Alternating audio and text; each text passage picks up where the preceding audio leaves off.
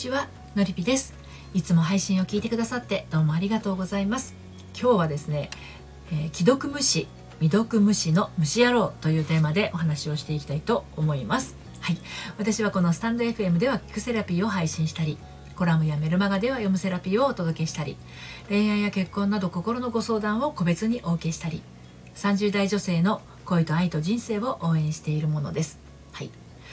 あの LINE っていうね、まあ、便利なツールが生まれてから連絡を取り合う時にですね快適さとか親密感アップを感じることがだいぶ増えたんじゃないかなと思います。はい、ところがですよ一方で相手が読んでくれないとか、ね、返事を返してこないとなるとこれ話は別になってくるわけなんですね。はいはい、メッセージのね返信が来ないことに気持ちが沈んでしまっているあなたへのメッセージになります。はいでまあいつもね本当に大事なことは電話でっていうふうにお伝えはしているんですけれどやっぱりそれって相手の都合もあるしっていうことでメッセージツールをね利用している人はあのとても多いと思います。とはいえ、とはいえ、はい、この便利であるはずのメッセージツールによってね、日常に陰りを落としてね、気持ちがさざ波立って、めいって塞ぎ込んでしまう人もね、中にはいらっしゃるようなんですよ。うん、結構多いかもしれないですね。読んだことがわかる既読の文字。読んですらいない既読がつかない自分のメッセージ。はい。こういうのを目にするにつけですね。イライラが募って連絡がついた時は思いっきり当たってしまうっていう人。そんな風に当たれればまだすっきりするんでしょうけど問うこともできない人もいますよね。はい、で、えーと、今日もまた3つに分けてお話をしていこうと思うんですけれど1つ目。彼が無視する理由は簡単。2つ目無視されない方法を考えてみる。そして3つ目無視が悲しい本当の意味。はいこんな感じで進めていこうと思うんですけど今日の内容は私の公式サイトのコラムでも綴っていますので読んでみたいなというあなたは概要欄のリンクから読んでみてください。はい、えー、では1つ目の彼が無視する理由は簡単。これ気になりますよね。はい。あの本当に簡単なんですよ。はい。これ理由彼が無視する理由は本当に簡単です。それはですねあの返す必要性を感じられないっていうことです。きついようですけど本当にそのまんまです、はい、つまりあの彼にとってはねこういう理由で返あの無視してるわけなんです。緊急性を感じない。必要性を感じない。返す必要性を感じないっていうことなんですね、はい、時間がないとか暇がないとかまあそういうこともあるでしょうけれどまああのその場合はね時間が取れれば見ると思うんですね。うん、ただその場合も必要性が感じられなられれば必要性を感じられればすぐに返信するはずですね。うん、しかも急いで返事しなきゃっていう内容だったらなおさらですよね。でもね多くの女性はねそういう場合に勘違いしてへこみます。すぐ見てくれないなんて私のことは大事じゃないんだ。すぐに返事してくれないなんて私のことどうでもいいんだと。そして落ち込んでへこんで拗ねてしまうと、うん、彼の方は決して好きじゃないから嫌いだから浮気してるから他に好きな人ができたからっていう理由で返信しないわけじゃないのにね既読にすらできないわけじゃなかったのにあなたのこう拗ねてしまった気持ちが原因で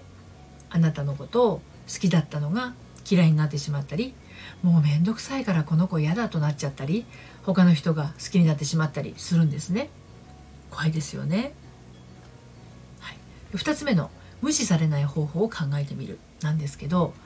ところで先ほどこうお伝えしました。返信がね来ない理由として緊急性を感じない必要性を感じないっていうふうにねっていうことは無視されないメッセージっていうのは緊急性を感じるものそれから必要性を感じるものっていうことになると思いませんか、うん、そこでねじゃあ彼にとって緊急性を感じるものとはどんなものでしょうか？例えばあなたのね送る内容今すぐ会いたいとか声が聞きたいっていうメッセージを送ったとしますがこれは彼にとって緊急性を感じるものなんでしょうかね。うん。そう。これはあなたにとっての緊急性を感じるものであって彼にとってはそうではない。わけですね。うん、あとあの〇〇について知りたいの？とか〇〇について教えてとか〇〇についてどう思う？こういうメッセージだったとしますね。これは彼にとっての必要性のあるものなんでしょうかね。うん、これはあなたにとって必要性を感じるものであって彼にとってはそうではないですね。でこうなると意外と LINE のメッセージって自分のエゴにまみれてると思いませんか？私もね結構やっちゃってたことあるんですけどね。うん、なので一度こう自分を満たすための道具になっていないか確認してみてください。うん既読無視なのであればそこを改善するだけで十分返事がもらえるようになるはずです。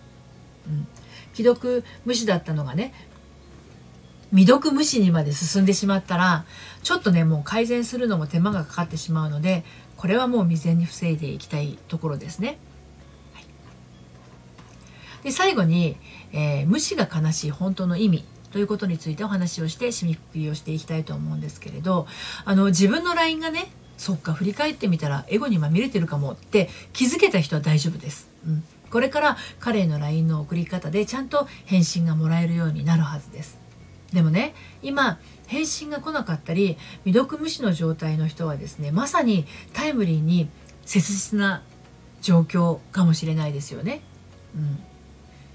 既読無視も未読無視もなんだか悲しい気持ちになるのはもっともなんだけどその悲しみの根源にはですねちょっと恐ろしい原因があったりしますね。うん、あえてね自分を悲しみの場に置いてかわいそうな自分を演出しているのかもしれないんですよ。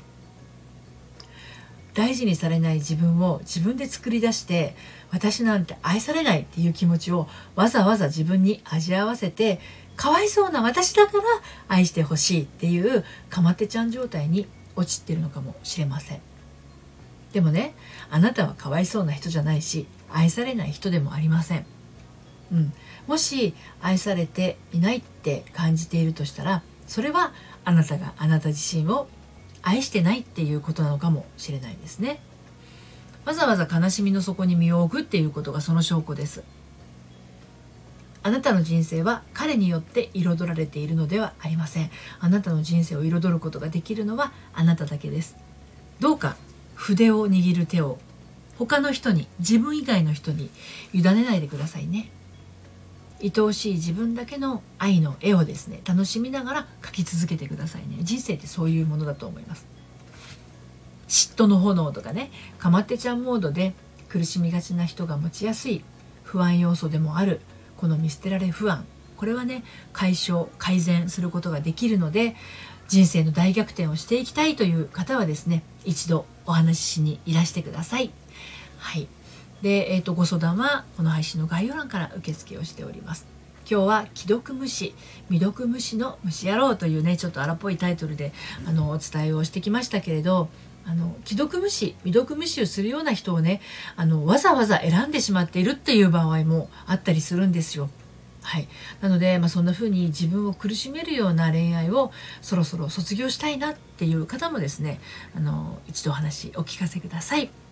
そして私の毎週金曜日に発行しているメールマガジンでは恋愛や結婚の話だけではなくてあなたの心が伸びやかに生きていくための、えー、秘密もお届けをしています。バックナンバーが読めないメルマガなので気になったら登録してみてください。こちらもこの配信の概要欄からご登録いただけます。今日も最後までお聴きくださってありがとうございました。それではまた。さようなら。